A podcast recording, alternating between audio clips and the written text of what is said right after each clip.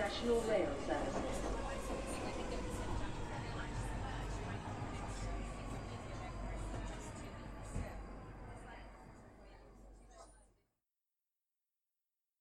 Bine te-am regăsit în stația Londra. Eu sunt Manuel Cheța de la manuelcheța.ro și tu asculti podcastul Un Român în Londra, singurul podcast din afara țării care îți vorbește despre viața din orașul respectiv. Bine, că în afara țării poți fi și într-un sat îndepărtat din Suedia, unde poți să stai să ai o viață liniștită. Vorbesc de faptul că este singurul podcast din afara țării care vorbește despre viața din locația, locul respectiv și despre viața din țara respectivă. În genere, din Evening Standard, care este practic sursa mea numărul 1, pomenesc de cele mai multe ori știri de ordin social, mai rar de ordin politic. Din când în când mai apar chestii noi despre Brexit, Brexit și atunci mai vorbesc despre ele. Dar, în genere, des, despre știri de ordin social vei auzi aici și, bineînțeles, întâmplări din viața mea, plus ce mai aflu și eu când întreb oamenii în stânga și în dreapta. După cum bine vezi din titlul episodului de față, adică episodul 14, afli că a nins în Londra. Nu în zona mea în care stau în zona Isle of Dogs, adică în uh, cartierul Tower Hamlets, ci a nins probabil undeva în zona centrului Londrei și se pare că ninsoarea a durat nu foarte mult și a ajuns undeva până la un centimetru grosime sau chiar puțin mai mult de atâta. Și a fost dezastru. Și asta este știrea săptămânii. De ce? Pentru că se întâmplă și la case mai mari să ai probleme destul de serioase legate de ninsoare. Și aici au zis că sunt pregătiți. Eu au afirmat din timp că sunt pregătiți în urmă cu vreo săptămână, două, ca să întâmpine un sezon în care vine iarna, în ninsoare, pardon.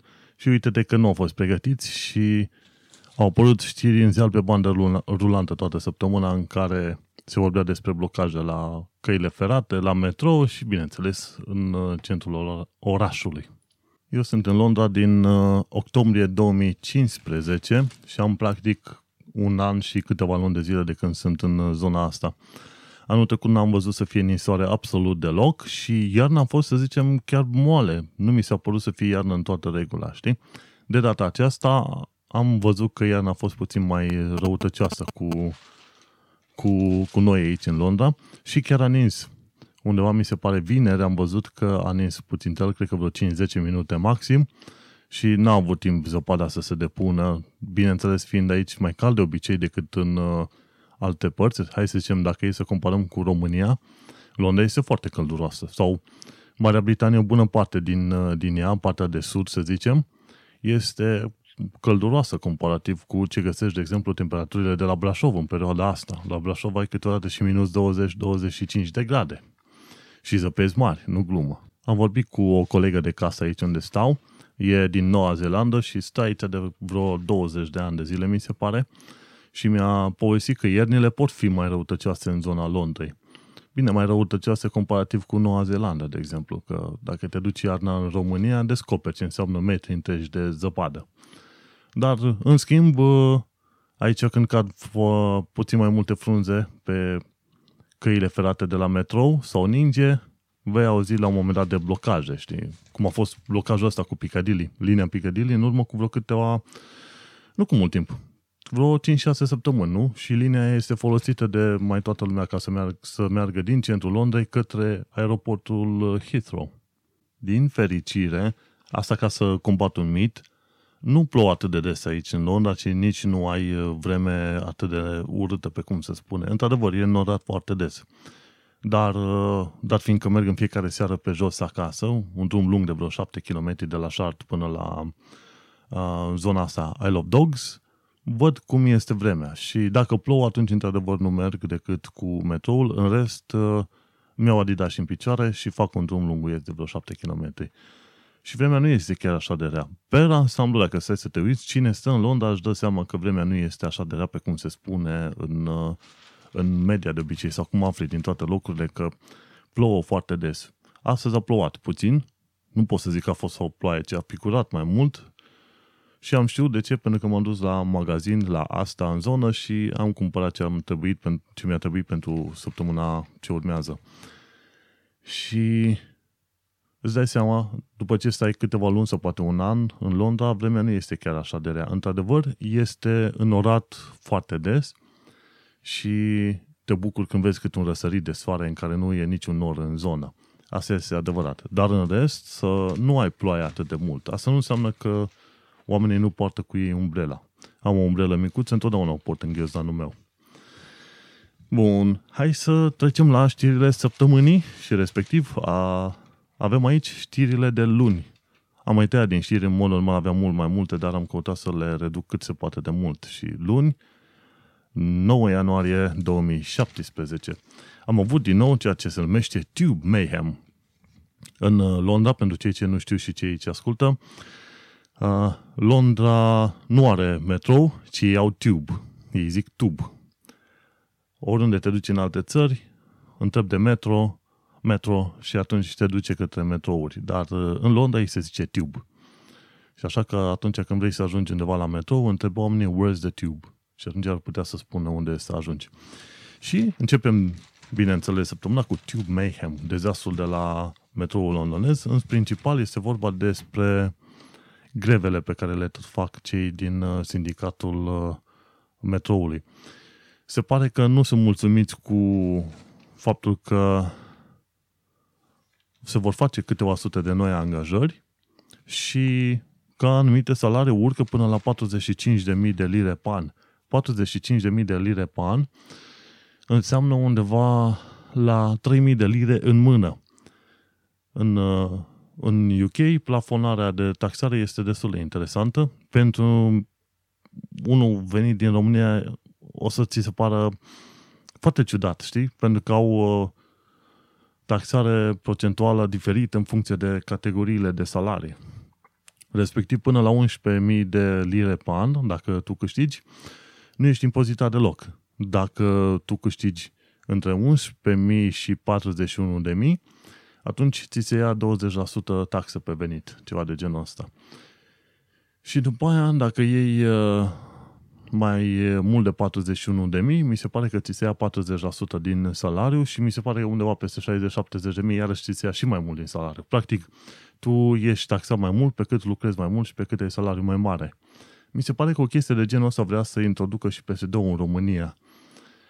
Și dacă stai să te uiți, dacă în UK este relativ ok să faci treaba asta pentru că banii sunt folosiți și vezi că se folosesc la dezvoltare, atunci în România nu prea ai vedea de ce. Cei care iau salarii mai mari să fie taxați mai mult, ca să ce? Ca să existe mai mulți bani la buget, ca să fie furați, nu?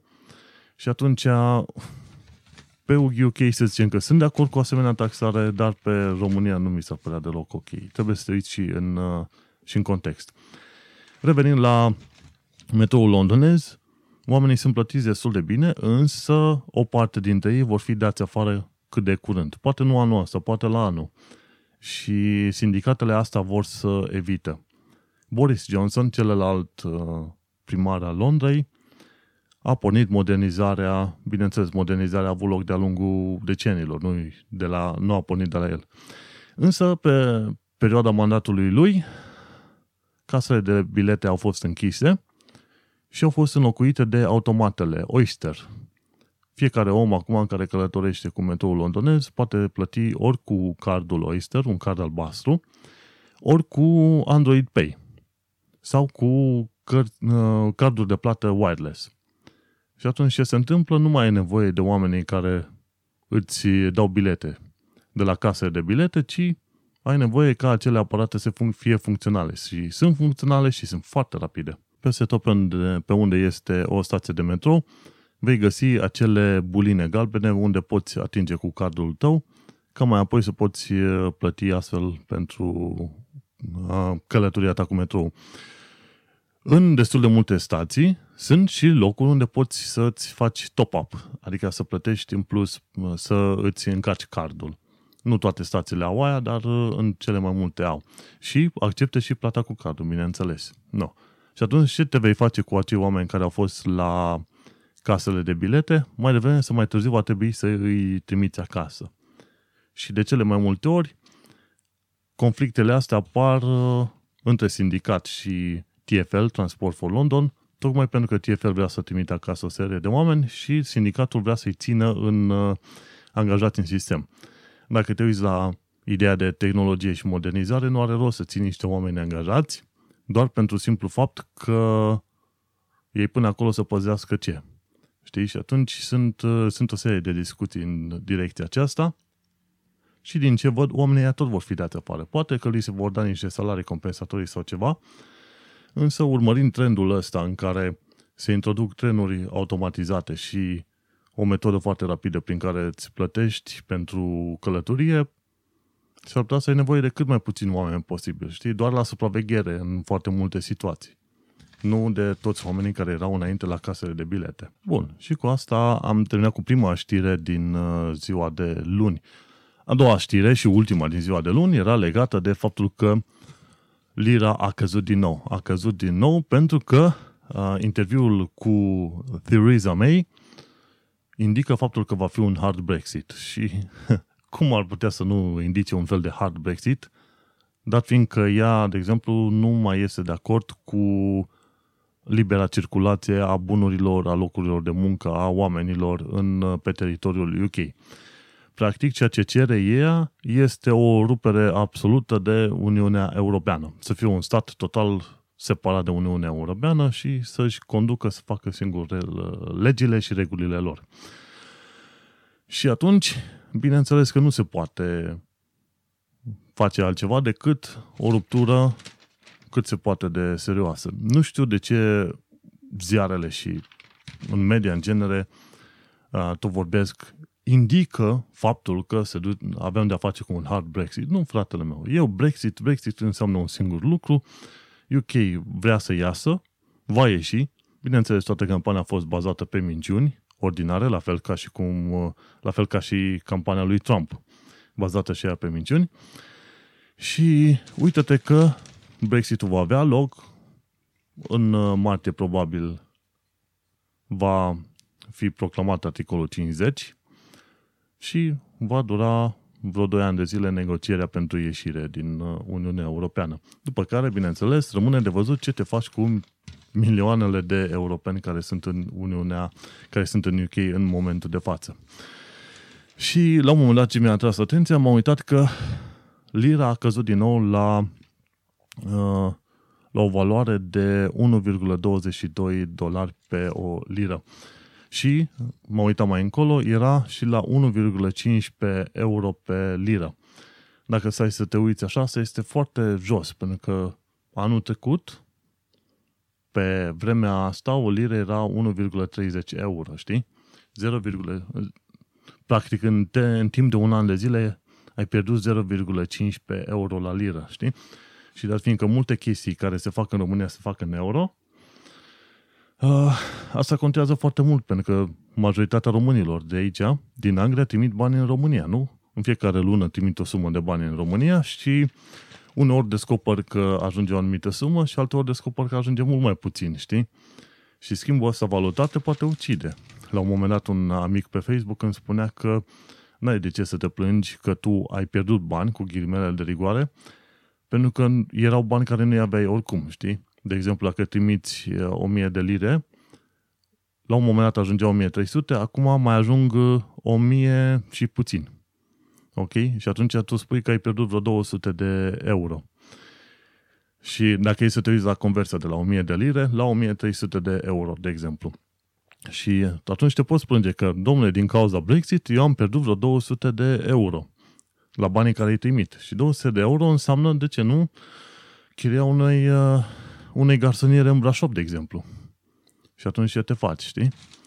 Și atunci, când iau pe ăștia cu hard Brexit-ul lor, pe mine mă doare capul. Băi, frate, va fi Brexit-ul, se va întâmpla, e bazat pe minciuni, nu nimic. Dacă vor trimite X milioane acasă, vor trimite, dacă nu, nu vor trimite și asta este situația, știi? Stai să te uiți, multe chestiuni nu sunt, nu sunt drepte. Și astăzi chiar mă gândeam la faza că uh, o bună parte din, uh, din votanți, cei care au votat Brexit, au fost uh, dintre cei din Commonwealth. Într-un mod interesant, cei din India și Pakistan, de exemplu, sau Australia sau Noua Zeelandă, cei care fac parte din Commonwealth, au avut dreptul să voteze în, în, uh, în problema Brexit. și mi s-a, părut, mi s-a părut foarte, foarte ciudat, pentru că ei nu, nu fac parte din Europa, dar ei fac parte din ceea ce se numește Commonwealth. Și au votat și o bună parte dintre ei au votat ca Brexit-ul să aibă loc. De ce? Pentru că ei vor, de exemplu, ca europenii să nu mai ajungă în UK să lucreze, ca astfel să poată veni ai lor din India și Pakistan în special, ca să poată să lucreze în, în Londra. Și, bineînțeles, ironia și ipocrizia e mare aici, știi? Și a, mi s-a părut așa foarte ciudat. Dacă ai alte comentarii, aș prefera să le auzi eu undeva într-o zonă de comentarii la Facebook sau la show notes, însă tot ce pot spune e că ce au făcut e o ipocrizie mare. Și stai să te uiți de multe ori dacă atunci când e o decizie, cum poți să iei o decizie corectă când nu ai toate informațiile la îndemână? Sau cum poți să zici că e o decizie corectă, care să zicem, care să nu te afecteze pe termen lung atunci când tu iei decizia aia, în așa fel încât să beneficiezi tu de pe urma ei. Cum ar fi indienii, știi? Ei, o, o parte dintre ei au votat Brexit pentru a bloca influxul de europeni, nu? În ideea că mai mulți indieni vor putea să-și găsească loc de muncă în locul lor aici în UK. Dar dacă trimiți o serie de milioane de europeni înapoi în Europa și odată cu ei pleacă și firmele, atunci băieții noștri care au votat, cei din Commonwealth, care au votat Brexit-ul, vor descoperi cumva că își vor pierde și ei un loc de muncă, pentru că firma la care erau angajați s-a mutat în altă parte. Și fiind din India, nu poți să meargă în Europa. În UK, da, dar nu în Europa. Și atunci ce te faci? Și atunci stai să te gândești, iei o decizie care crezi că, o să, că îți va face bine și undeva pe termen lung te va afecta. Și nici nu știi cum. Și asta este foarte greu cu, cu decizii de genul ăsta. Acum, ce mi-ar plăcea mie să aud este că ca UE să rămână totuși puternică și să nu vezi uh, tendințe cum ar veni în Germania, că Bavaria vrea să se despartă cumva de Marea Germanie sau că Olanda ar vrea să se despartă de UE sau alte asemenea prostii de genul ăsta, știi? Mi-ar plăcea să nu mai văd tendințe, deși vor fi. De ce? Pentru că eu sunt de părere că o Uniune care, să zicem, va fi și una militară, dacă se va reuși în următorii 10 ani de zile, de ce nu? O Uniune e un viitor mai bun pentru România decât o Românie în afara Uniunii, știi? în uh, acest mod, tu mă poți numi că sunt unionist. E un termen ciudat, nu? Să auzi unionist. Nu. No. Și este, eu zic că România ar avea un viitor mai, mai bun în Uniunea Europeană. Dacă vreodată se vor face campanii ca România să iasă din Uniune, eu voi fi împotriva unor asemenea campanii. Și cam asta cu știrile de luni. Să trecem în ziua de mare, în care avem extrem de multe știri de mari, Doamne Sfinte, să trecem în ziua de marți, în care avem extrem de multe știri, adică una singură. Și în principal este vorba de articolul, un articol frumușel scris de către Sarah Sands, în care spune că șefii sindicatelor de la metroul londonez se luptă degeaba împotriva unui viitor tehnologic. Și acolo vorbește în special despre faptul că oamenii au fost înlocuiți în uh, tot felul de puncte, respectiv în uh, legătură cu trenurile automate și, bineînțeles, cu casele de bilete. Care este treaba cu trenurile automate? Dacă te duci pe DLR, Docklands Light Railways, acolo vei descoperi că este un singur conductor și omul respectiv uh, nu trebuie să facă mare lucru. Se duce, are un panou, îl deschide cu o cheie și acolo are vreo două, trei butoane și în funcție de butoanele alea pe care le apasă, merge, stă sau uh, cine știe ce face trenul respectiv. Și în mod automat trenul își ajustează viteza în funcție de zona în care e și de curbele pe care trebuie să le ia, știi? Practic tot ce trebuie să fie conductorul acolo, să facă conductorul acolo este să să apese două, trei butoane, să fie atent la deschiderea și închiderea ușilor și cam atâta. Restul este făcut de către computerul de bord, tocmai despre asta vorbește și Sarah Sands. Tot felul de greve care se fac, se fac pentru a menține, a menține niște oameni în locuri de muncă, oameni care nu mai sunt nevoie, dar fiindcă s-au fost înlocuiți de automatizare. Chiar aveam de curând niște discuții legate de automatizare și ce joburi pot fi înlocuite cu roboți sau cu programe care să facă acele joburi. Și dacă stai să te uiți, o mulțime de joburi care sunt repetitive sunt, uh, vor fi înlocuite în următorii ani de către roboți. Deja tendința asta a început de decenii întregi, știi? Și va continua mult mai departe. Acum, dar fiindcă ai AI și ai computere mult mai puternice, ai dispozitive mult mai bune, îți dai seama că roboții vor ocupa locuri de muncă despre care înainte puteai spune că nu, nu, nu se poate întâmpla așa ceva. Respectiv, uite, hai să discutăm de situația chatbots. Dacă te bagi pe diferite website-uri, la un moment dat vei descoperi că în loc să descoperi cu un om care să-ți ocupe, ofere un sprijin tehnic sau niște informații de bază, te vei întâlni cu un roboțel care te întreabă ce vrei să cauți sau ce informații ai nevoie și acel roboțel este programat să răspundă la o serie de întrebări după un arbore logic. Dacă întrebi A, atunci afli răspunsul B și dacă la răspunsul B te mai interesează detaliul C, te duce la răspunsul D și așa mai departe, știi? Și este perfect valabil, pentru că tu nu ai avea nevoie, probabil pentru o bună parte din interacțiunile dintre uh, client și echipa de suport, tu nu ai avea nevoie de oameni care să răspundă, ci de un program care să fie suficient de inteligent să identifice problema în cauză și să dea un răspuns cât de cât coerent. Dacă stai să te uiți, în uh, destul de multe cazuri, dacă iei legătura cu Apple sau cine știe ce firme mari care au suport în India, vei descoperi că oamenii respectivi de la suport îți răspund uh, citind din cărți, știi? Dacă omul întreabă întrebarea X, tu îi oferi răspunsul Y. Și atunci de ce nu ar face un chatbot treaba asta? Și chatbotul nu-ți cere nici concedii, nici plată, nici nimic. Trebuie să ai grijă ca software-ul să fie actualizat și cam atât. Și așa și aici și în Anglia și în multe alte locuri, automatizarea va ocupa o mulțime de locuri de muncă, știi?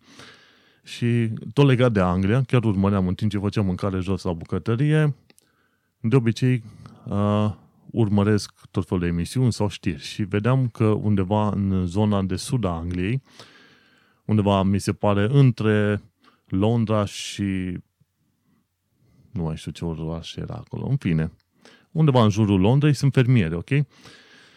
Și aceștia sunt fermieri din familie în familie, din tată în fiu și așa mai departe. Erau perioade în care oamenii respectivi angajau lucrători cu ziua ca să curețe, de exemplu, burienile din jurul plantelor, ori chiar să culeagă plantele. Acum ei nu mai fac treaba asta.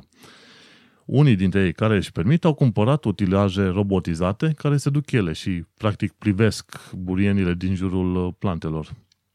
Și după ce totul este terminat, când vine vremea recoltei, trimiți robotul și el strânge tot, tot ce trebuie să facă pe acolo. Și mai e nevoie doar de anumiți oameni, eventual să facă o sortare și atât. În loc să angajezi 20-30 de oameni în timp de 4-5 zile, vei face treaba asta, să zicem, în 2-3 zile, cu numai 3-4 oameni care să supravegheze utilajul. Și fermierii, chiar se discuta în emisiunea respectivă, cred că era pe BBC One, nu mai știu sigur, fermierii vor trebui acum să învețe și cum se pun plantele și când se pun plantele, ce îngrășământ trebuie și ce nu trebuie, dar vor mai trebui să învețe și puțină programare în viitor. Și cam asta cu știrea de, de marți, în care automatizarea a făcut ravagii. Bine, în știrea respectivă, nu în lume. Deocamdată automatizarea este bunicică și așa, ca o paranteză oarecare, dacă a ajuns să automatizeze aproape totul, bineînțeles că ideea de a oferi un venit minim garantat atunci nu este, nu este atât de, să zicem, SF. Dar mergem mai departe. În ziua de miercuri, 11 ianuarie 2017, nu? Da, e 17, nu e 16. Aflăm că doctorii din Londra sunt gata să învingă HIV după ce folosesc uh, un uh, program important din uh, San Francisco. Și nu este un program digital, ci este vorba de un program de uh, verificare în cazurile HIV și de administrare de medicamente anti, antiretrovirale, așa se numesc calea. Și ei spun că folosind programul respectiv din San Francisco, ei au reușit să obțină o reducere de 42% în, în să zicem, în numărul de cazuri noi care au fost descoperite în Soho, pe strada 56, pe uh, strada Dean Street, la numărul 56, acolo unde este, unde este spitalul. Bun. Și s-a descoperit că după ce au fost, uh, după ce pacienții sunt identificați cu HIV, la câteva luni de zile de la dobândirea acelui virus, li se oferă, li se oferă medicamente antiretrovirale și în, în acest mod li se reduce capacitatea acestora de a infecta alți oameni. Un lucru interesant ce zice puțin mai încolo, uh, cum zice, ce zice mai încolo în articol, spune că clinica folosește testul de sânge numit RITA, R-I-T-A, pentru a descoperi pacienții care au HIV care au contactat HIV în ultimele patru luni de zile, patru luni de zile care sunt uh, lunile în care oamenii sunt super infecțioși, așa cum se exprimă cei din articol. Și programul acesta se pare că prevede identificarea, să zicem, precoce a prezenței virusului HIV și pe aia aplicarea de medicamente antiretrovirale, cum este hmm, Truvada, mi se pare. Da, Truvada. Bun.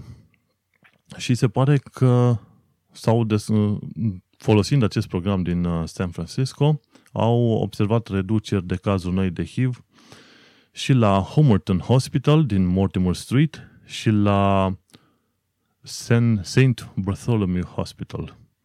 Știi, și au spus că cei de la spitalul din Dean Street au văzut numărul uh, nou de cazuri, scăzând, scăzând de la 679 în 2015 la 393 în 2016, în timp ce a făcut zeci de mii de teste HIV.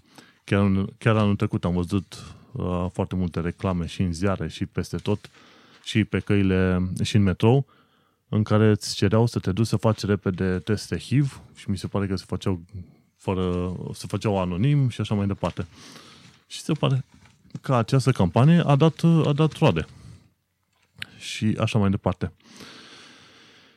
Și așa, ce ne mai interesează este faptul că tratamentul a avansat în atât de mult încât HIV-ul, odată ce l-ai contactat, nu mai este o boală fatală, ci este, a fost transformat într-o boală care, într-o boală cronică, într-o boală cronică practic o boală cronică fiind o boală pe care o ai de-a lungul vieții. Dar uh, e o situație, o boală cronică pe care o poți menține sub control.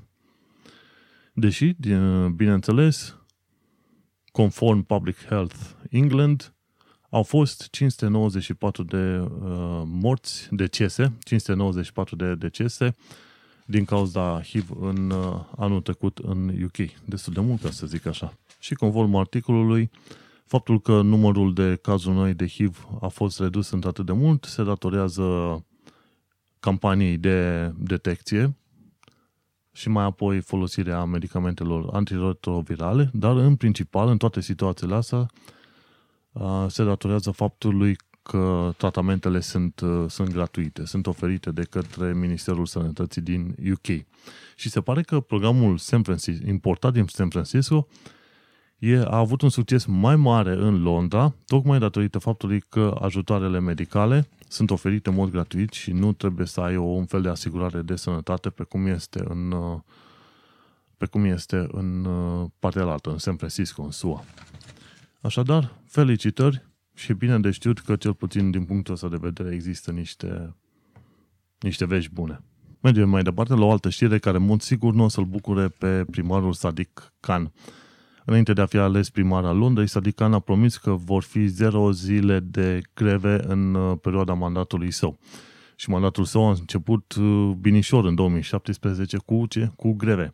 Și se pare că în, uh, în afară de cele 900 de joburi care vor fi pierdute după ce casele de, de bilete vor fi închise, se pare că și inginerii nu sunt mulțumiți de, de modul în care sunt tratați, în special când e vorba de condițiile de muncă. Și inginerii mi se pare că vor fi întrebați în uh, zilele și săptămânile următoare dacă vor să intre și ei în grevă. Dacă intră și ei în grevă, atunci ar putea să fie o problemă mare. și este vorba aici de câteva sute de ingineri. Acum așteptăm să vedem, poate săptămâna asta sau cealaltă, aflăm dacă vor fi greve și din partea inginerilor, care, bineînțeles, ei sunt cei care trebuie să lucreze la menținerea uh, căilor ferate, cum ar veni, știi? Ups, Sadiq Khan nu a putut să se țină de promisiune. Tocmai de aia am zis la un moment dat că este populist, pentru că se atașează la tot felul de cauze din astea care dau, dau bine la public și pe aia mai face și niște promisiuni din alea extraordinare. De parcă, de parcă ar fi mers să, să oprească acum sindicatele. Pentru că deocamdată sindicatele aici se pare că au ceva putere. Dacă zeci de mii de oameni ajung să fie blocați și primarul nu poate să le facă nimic, nu? Bun. Mergem mai departe. La un moment dat, mai, mai ajung să mai citesc și eu din partea de property.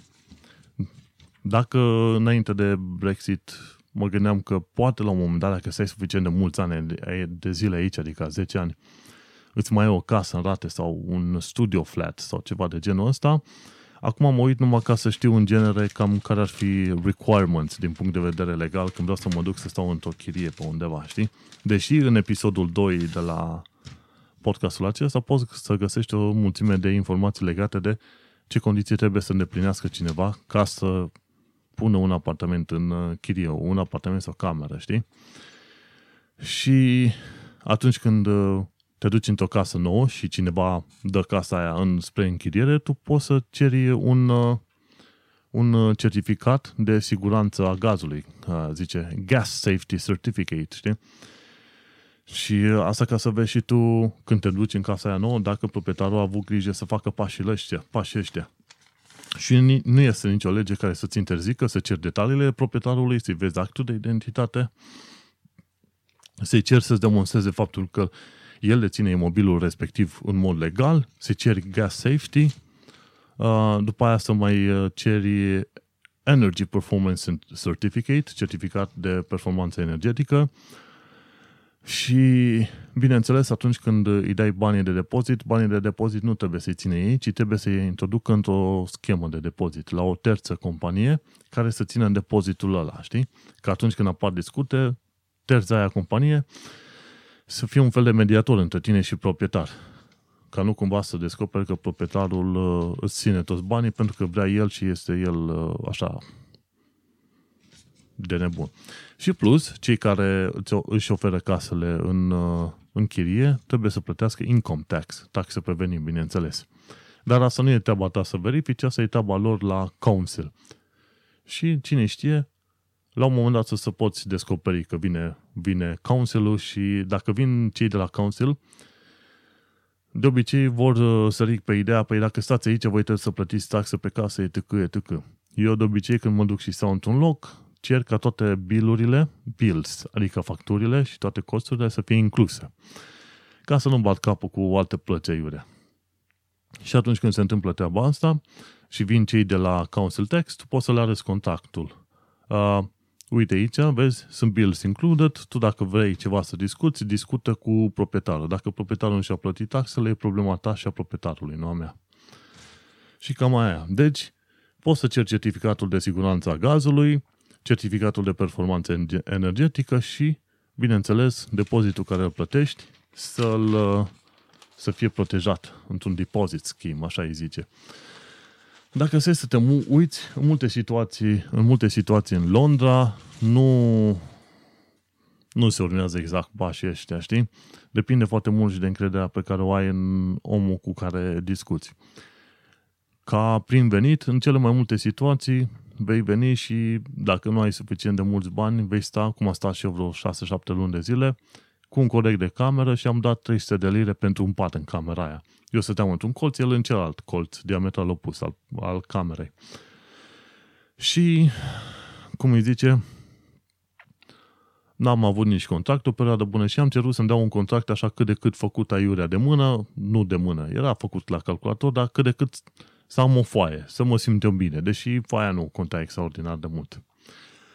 Dar uh, am stat așa șase luni de zile, omul a fost de încredere, i-am dat banii, în fiecare lună 300 de lire, n-a fost nicio problemă, știi, și ne-am, ne-am înțeles. Dar asta pentru că am dat de un om corect. Când s-ar impune puțin mai mult să ții un contract, ar fi în situația în care să zicem că e măcar o cameră undeva. Știi? Și o cameră numai pentru tine, atunci ar trebui să insiști pe contract. Și atunci când este vorba de contractul respectiv de închiriere, Bineînțeles, să ceri și să vezi și detaliile proprietarului, să-i vezi și un act de identitate, adică pașaport sau uh, permis de conducere, cam astea sunt acte pe care le găsești pe aici. Ca, și, bineînțeles, un act prin care să demonstreze că el este proprietarul.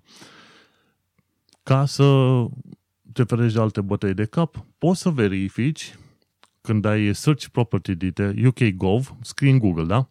UK Gov, search property details te va duce pe site-ul UK, îți vei face cont acolo, plătești 3 lire, după care poți să verifici detaliile de proprietate. Și odată ce ai detaliile alea de proprietate, poți să le confrunți cu numele de proprietar și cu detaliile lui și dacă apar nereguli, poți să întrebi cine e proprietar, că e altul. Și atunci dacă omul o să spune că el este de fapt chiriașul, atunci îl întrebi bine. Ai dreptul să dai să subînchiriezi? Practic să fie sublet, sublet, așa îi zice.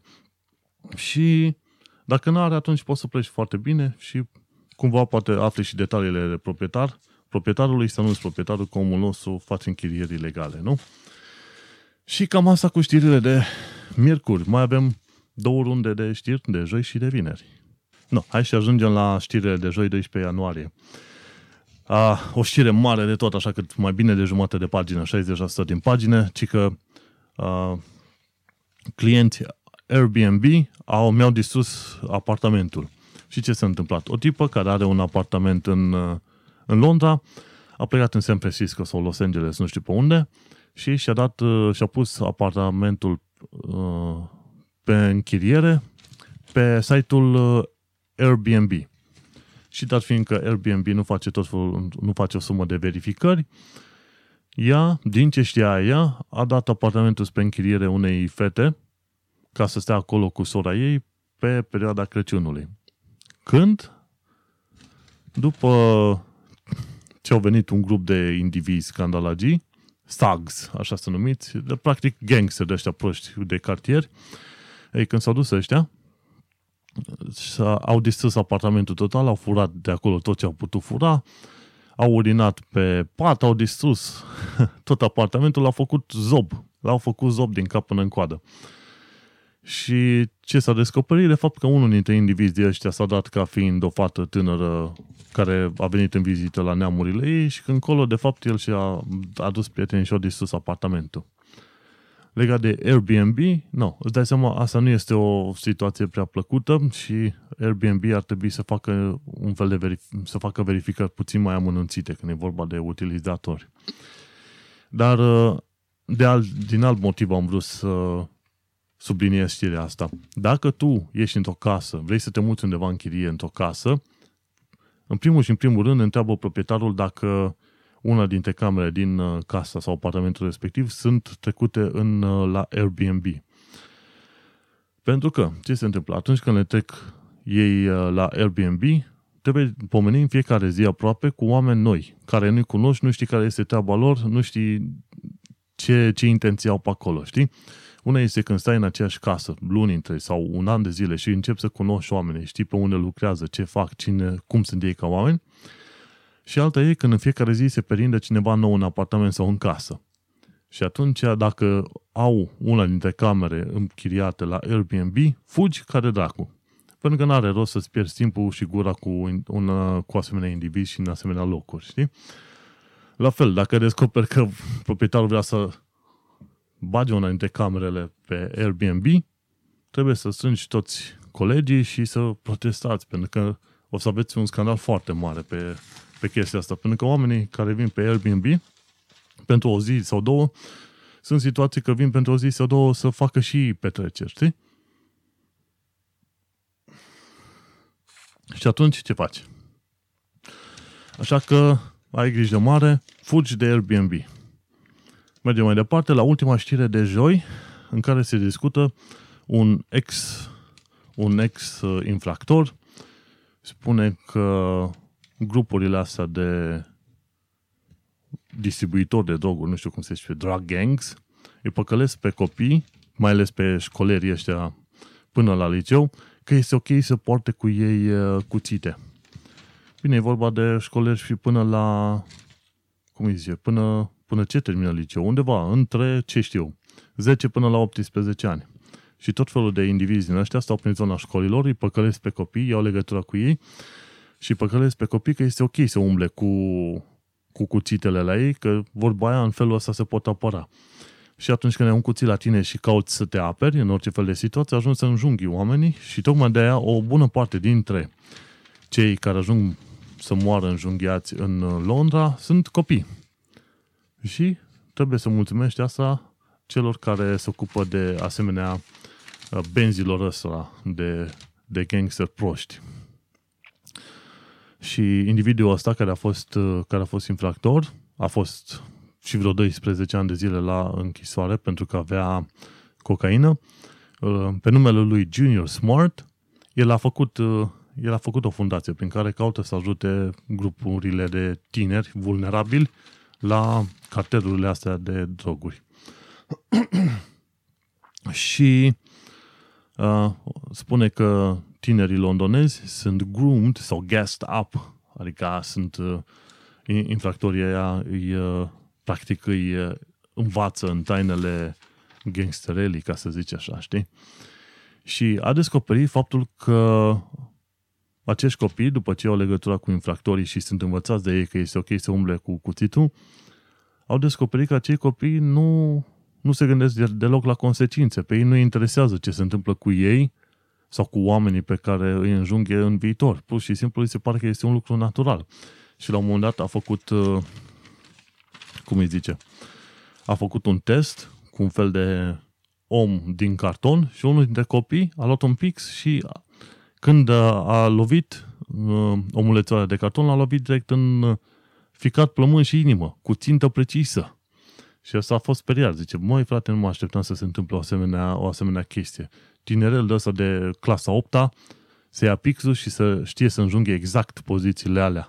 Ficat, inimă și plămâni. Și atunci dai seama cât e, cât e de periculos o asemenea situație.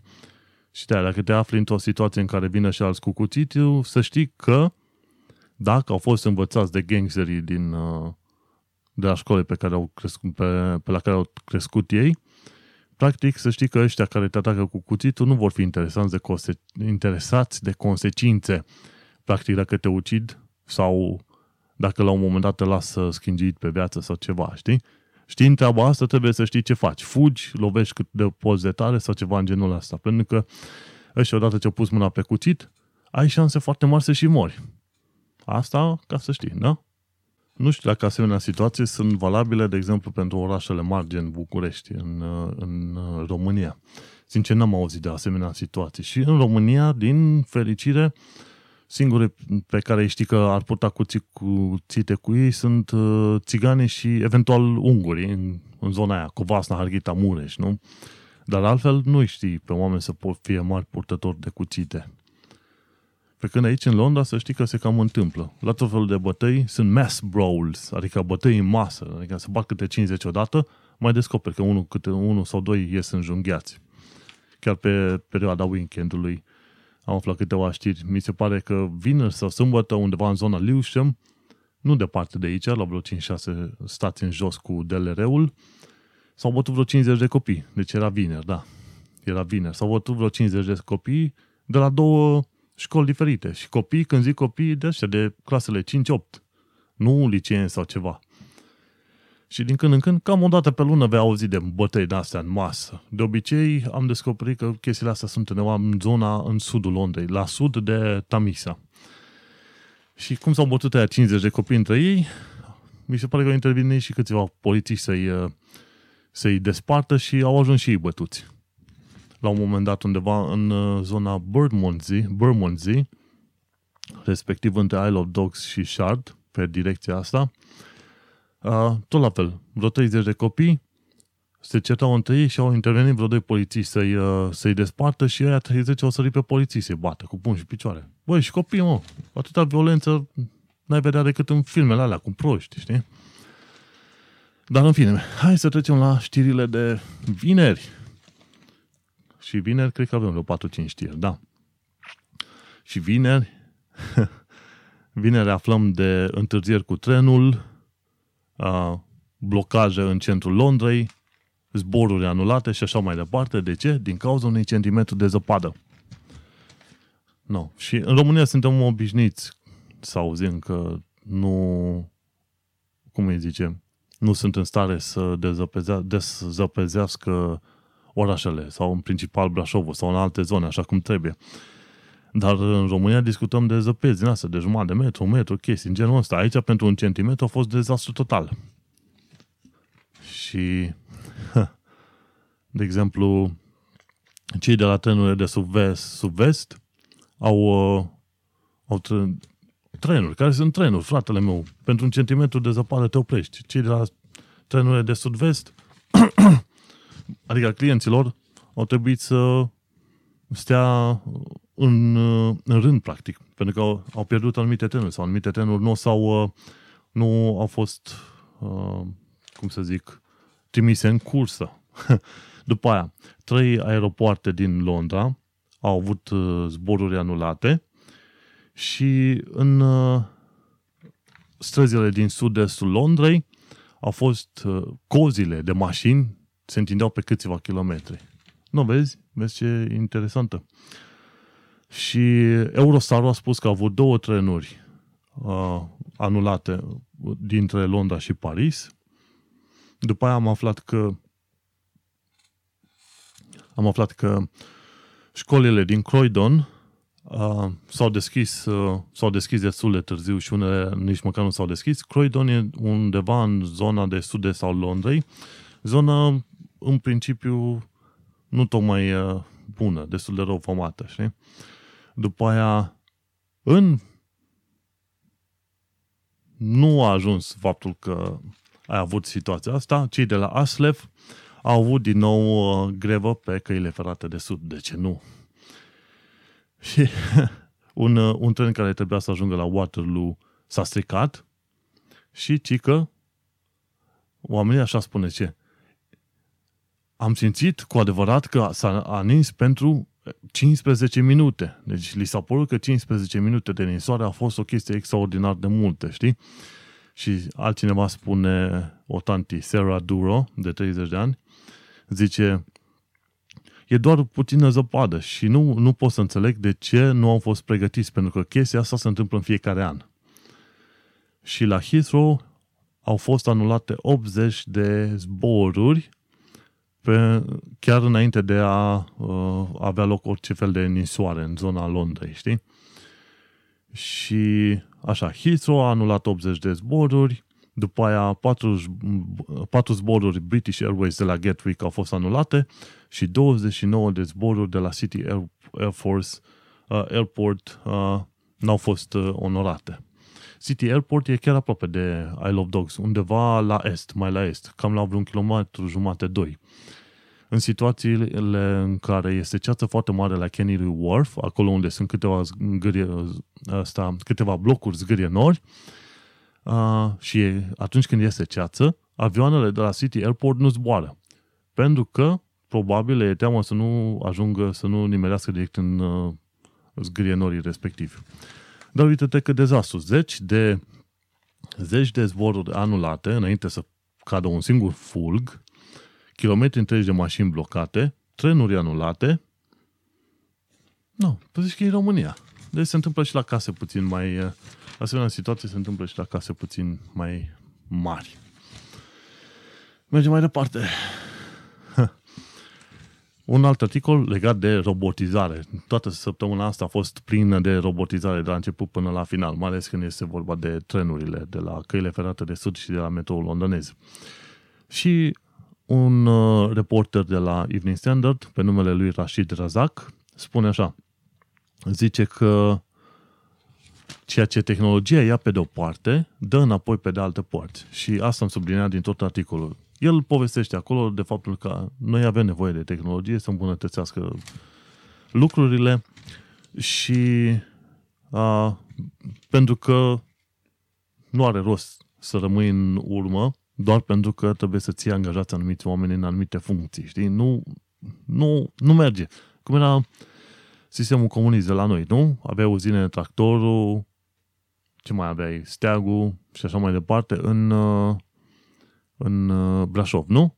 Și erau zeci de mii de oameni care lucrau într-o mulțime de operațiuni care puteau fi făcute foarte bine de roboți industriali fără să trebuiască să ții acolo blocat zeci de mii de oameni. Și ăla, în sistemul comunist a trebuit să dea cuiva de muncă pentru că de ce?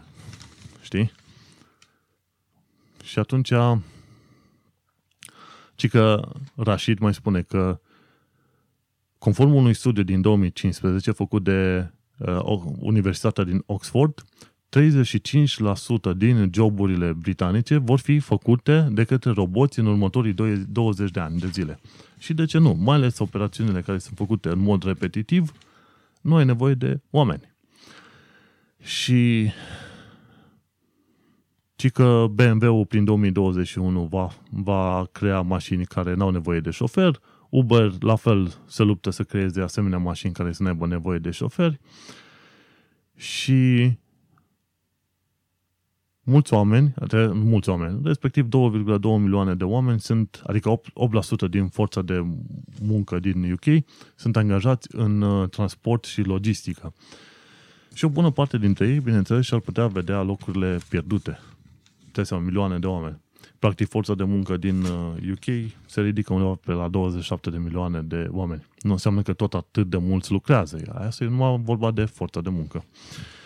Dar, ca idee, ceea ce tehnologia ia cu o mână, tehnologia dă cu cealaltă mână. Asta e un lucru pe care e, e mai greu să-l înțelegem, mai ales că m-am uitat, o bună parte din personalul celor de la tichete sunt trecuți de 35-40 de ani de zile și probabil că le este greu să se re, reprofileze, știi? Bun, mergem mai departe. Și aflu what a waste and how to solve it. Aflu legat de marea, marea campanie în care supermarketurile ci că aruncă o mulțime de mâncare, uite că am găsit până la urmă, deci după ce s-a terminat campania, aflu și eu de la Evening Standard de ce anumite supermarketuri preferă să arunce acea mâncare în loc să o dea fundațiilor din asta de caritate. Și până să ajungem acolo, aflu că milioane de tone de mâncare sunt uh, aruncate pentru că acele milioane de tone de mâncare sunt folosite în domeniul energiilor, energiei verde. Și în principiu este vorba așa. Uh, pentru fiecare tonă de mâncare care este dusă la, la uzinele pentru digestia anaerobică, deci pentru fiecare tonă se primesc 60 de lire. Practic, dacă un magazin aruncă 10, 20, 50 de tone de mâncare, câștigă 60 de lire pentru fiecare asemenea tonă în, în fiecare zi sau cine știe cât de des aruncă mâncarea asta, știi? Și, bineînțeles, o duce la uzinele alea de digestie anaerobică. Practic se obțină niște biofuels, biogaze. Și, din punct de vedere economic, ar fi mai, mai bine pentru supermarketurile respective să primească, să primească cei 60 de lire, pentru că altfel, aceeași tonă, ca să fie dată la firmele astea de caritate pentru oamenii săraci, ei, i-ar costa cam 100 de lire pe tonă. Deci, co- compari. Primești 60 de lire sau cheltui 100 de lire, știi? Și atunci, din punct de vedere matematic și cum vrei să o iei tu, normal că supermarketurile preferă să primească cei 60 de lire pe tonă decât să plătească 100 de lire ca să trimită mâncarea la săraci, știi? Și atunci stai să te uiți că mai puțin de 2% din uh, mâncarea asta extra care este aruncată ajunge la firmele astea de caritate. Vor să ajungă mai multă mâncare la firme de caritate și oamenii să să primească mai multă mâncare, atunci schimb politicile. Pentru fiecare tonă dată, statul dă 60 de lire. Și, sincer, dacă să să te uiți așa, cred că are și, și mai ieftin statul. În loc să mai dea să zicem, 3, 4, 5, 600 de lire pe lună pentru fiecare om care primește benefiți și așa mai departe, îi dă, să zicem, cu 100 de lire mai puțin și restul care mai rămân finanțează tonele de, practic, tonele de mâncare care ar veni în direcția unui grup mare de oameni care ar avea mâncare de, nevoie de mâncare respectivă, nu? Hm. Hm. Ar fi o idee, nu? Atunci, probabil, uh, firmele ar uh, avea un, un incentiv, știi, ar avea un motiv mai bun ca să dea mâncarea. Și aflu mai departe că există, într-o altă știre pe aceeași pagină, există 2,7 milioane de musulmani în UK și că guvernul recunoaște faptul că o bună parte din acești musulmani nu reușesc să-și găsească de muncă pentru că se pare că cei care se identifică drept creștini au șanse mai mari să fie angajați. Aici nu știu, pentru că articolul în sine nu merge în foarte multe detalii și zice la final de articol că cea mai bună metodă de a-i angaja pe acești musulmani este să se uh, este ca firmele să știe mai bine despre Equality Act din 2010. Știi, Equality Act spune că nu ai voie să discriminezi în funcție de religie, rasă, etică și etică, știi? Dar uh, orice firmă știe treaba asta. Deci să spui că tu trebuie să înveți firmele mai mult legat de un articol pe care oricum orice firmă îl știe, mi se pare o prostie, știi?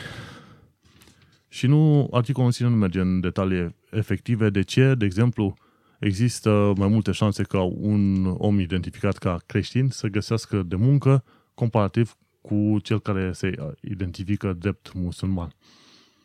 Nu știu, dar ca idee, ca să se știe, există 2,7 milioane de musulmani în, în SUA. Mi se pare că undeva la 2-3% din 80 de milioane stai și descoperi că e undeva 1-2%, ceva de genul ăsta, poate puțin mai mult. N-am stat să fac calculul pentru că nici nu mă interesează. Dar în principiu sunt foarte puțini. Deși par foarte mulți, o bună parte probabil sunt în Londra și în jurul Londrei. Dar uh, dacă stai să te mulți, uiți, nu sunt așa de extrem de mulți pe cât ar părea atunci când, uh, când vii pentru prima oară în uh, Marea Britanie, știi? Nu. No. Și ultima știre a săptămânii este cea din care aflăm că o mamă și o fică aveau un fel de afacere de familie, ca să zic așa, în care uh, angajau fete din Lituania, astea sunt din Lituania, angajau fete din Lituania să se mărite cu indieni și pakistanezi pentru ca acei indieni și pakistanezi să poată sta în uh, Marea Britanie pe perioadă nedeterminată. Practic, ci că există o prevedere în legile UK, atunci când uh, un indian sau pakistanez nu mai are voie să stea, dacă el se căsătorește cu un național din Uniunea Europeană, atunci poate să fie admis. Pentru asta mi se pare o perioadă mai lungă sau chiar permanent, știi? Și atunci, tantile astea din uh, Lituania, uh, pe numele lor uh, Lina Chezelite și Valentina Chezelite, una 32 de ani, cealaltă 53, mamă și uh, fică și mamă, uh, se ocupau de treaba asta, lua legătura cu un timp din Londra și el avea aliniați indieni și pakistanezi care plăteau o sumă frumușică pentru a se căsători, cel puțin numai în acte, cu femei din Lituania trimise de către asta două, știi? Se pare că au reușit să sângă cu ocazia asta vreo 315.000 de lire. Bineînțeles că mai devreme sau mai târziu au fost descoperite și uh, mi se pare că vor face închisoare. Cam asta e. Dar este un, în, cum îi zice, este o întreagă industrie, cel puțin aici în uh, Marea Britanie, cu aceste, să zicem, neveste sau căsătorii din astea fictive, știi? Și mi-a ieșit în evidență treaba asta pentru că am, uh, am citit la un moment dat un articol, cred că în Telegraph Co. UK, o femeie din Danemarca, căsătorită de vreo 20 de ani de zile cu un britanic, care stă în uh, Marea Britanie, ci că cei de la serviciul de imigrări i-au refuzat rezidența permanentă, știi?